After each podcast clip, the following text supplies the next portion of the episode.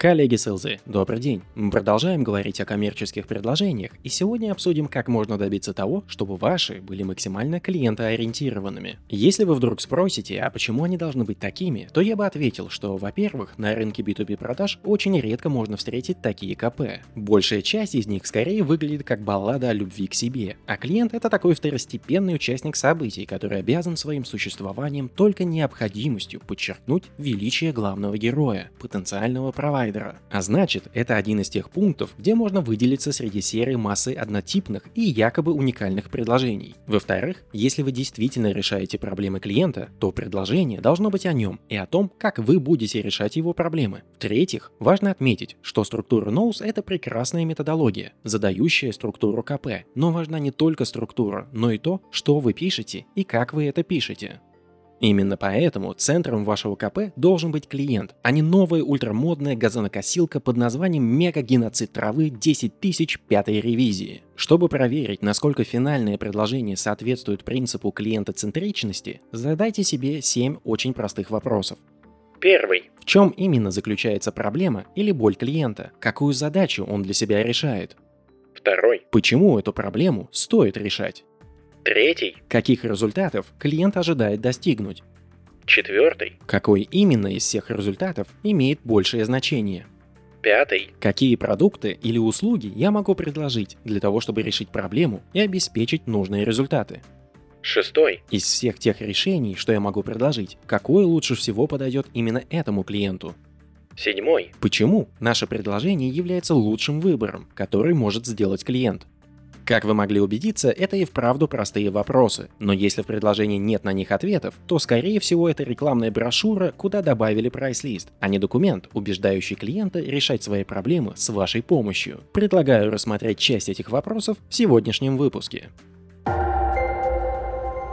В чем именно заключается проблема или боль клиента? Какую задачу он для себя решает? Все те, кто хоть как-то соприкасался с миром продаж, наверняка слышали о том, как важно определять потребности, проблемы и боль клиента. Однако в поисках этой боли мы как селзы нередко бываем склонны совершать две ошибки. Первая ошибка возникает в момент, когда мы бездумно приравниваем запрос или озвученную сложность клиента к его проблеме. Например, клиент жалуется на то, что продуктивность его сотрудников упала при переходе на удаленный режим работы. Он просит вас подготовить соответствующее КП по имплементации системы для отслеживания плане деятельности сотрудников и особо отмечает необходимость упомянуть в нем про интеграцию с существующей ERP-системой. Понимаете ли вы из этого запроса, а зачем собственно нужны такие инструменты этой компании? И в чем ценность интеграции с существующими системами клиента? Скорее всего нет, но мы часто этого не замечаем и считаем, что падение продуктивности и есть ключевая проблема клиента, хотя клиент может даже не обладать убедительными данными на этот счет и вообще под продуктивностью имел в виду бодрость духа, Вторая ошибка возникает в момент, когда мы определяем проблему клиента исключительно через призму нашего собственного продукта или решения. Чтобы продемонстрировать эту ошибку, предлагаю послушать разговор между сейлс-менеджером и продавцом банковских услуг. Сейлс-менеджер. Какая ключевая потребность этого клиента? Продавец. Ну, им необходима система верификации кредитных карт в режиме реального времени на своем сайте. Хм, неужели? Если это их потребность, то что же ты им предлагаешь как решение? Ну, мы позволим им верифицировать кредитные карты в режиме реального времени. Ух ты, вот это да, стопроцентное попадание. Слушай, а зачем им вообще проверять кредитные карты в режиме реального времени? А что тут непонятного? Очевидно, чтобы продавать свои товары онлайн. А, вот оно что. Это часть e-com стратегии. Именно. И почему они хотят это делать? Делать что? Продавать вещи онлайн. У них есть магазин в каждом торговом центре страны. Почему они так беспокоятся по поводу онлайн-продаж? Почему? Да потому что два их крупнейших конкурента имеют свои сайты и продают товары в интернете интернете. Окей, но твой клиент в два раза больше, нежели чем все их конкуренты вместе взятые. Зачем им копировать то, что делают другие ребята? Слушай, ты издеваешься, что ли, надо мной? Потому что они потеряли 20% рынка за последний год. Вот почему. Думаю, вполне очевидно, что основная проблема для клиента в этом простом примере – это потеря рыночной доли, а не необходимость верификации карт в режиме реального времени. Если вы думаете, что это простая игра слов, и в конечном итоге клиент все равно получит всего лишь эту систему, то обратите внимание на одну простую вещь. Как человек, живущий в пустыне, вы вряд ли бы подумали о покупке спасательного жилета. Но оказавшись на тонущем корабле, эти жилеты приобретают такую цену, что даже мастер-карда будет недостаточно. Но давайте представим себе, что Sales не докопался до реальной проблемы и написал КП по структуре Knows. Вот как бы это звучало. Вам необходимо приобрести систему онлайн-верификации карт. Как результат от сотрудничества с нами, вы получите возможность онлайн-верификации карт. И чтобы достигнуть этого результата, мы предлагаем вам систему онлайн-верификации карт Ultimate Card 8000. Нашей системой уже пользуются более 2000 компаний, и она получила награду от независимого общества ценителей систем верификации карт.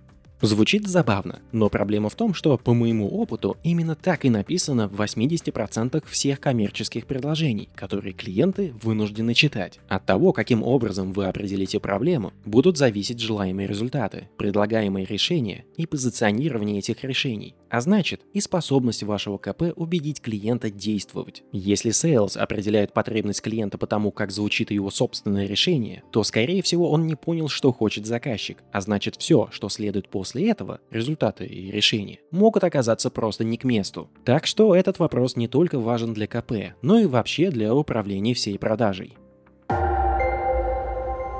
Почему эту проблему стоит решать? Когда вы отвечаете на этот вопрос, постарайтесь добраться до сути проблемы. Почему? Почему сейчас? На кого эта проблема внутри организации влияет больше всего? Какие цели компании не могут быть достигнуты, если проблему игнорировать? Что делает эту проблему настолько важной, что промедление подобно смерти? Как мы уже говорили, любой бизнес встречается с бесчисленным количеством проблем каждый день, и большая часть из них никогда не будет решена, так как они не настолько существенны. Так что же делает эту проблему настолько важной, что ее нельзя нельзя игнорировать? Ответ на этот вопрос также должен быть освещен в вашем предложении, так как именно он позволит всем тем людям, что увидит КП, осознать, с чем именно они имеют дело и зачем нужно действовать здесь и сейчас. Если возвращаться к предыдущему примеру, то его вполне можно было бы дополнить статистикой о развитии рынка электронной коммерции и, например, указать, что для многих людей это становится основным каналом потребления. А значит, если не предпринять меры уже сейчас, то рыночная доля компании продолжит свое пике и в течение двух лет опустится на второе место. Это позиционирование вопроса может вполне заинтересовать даже генерального директора компании, которому такое развитие событий может стоить кресла.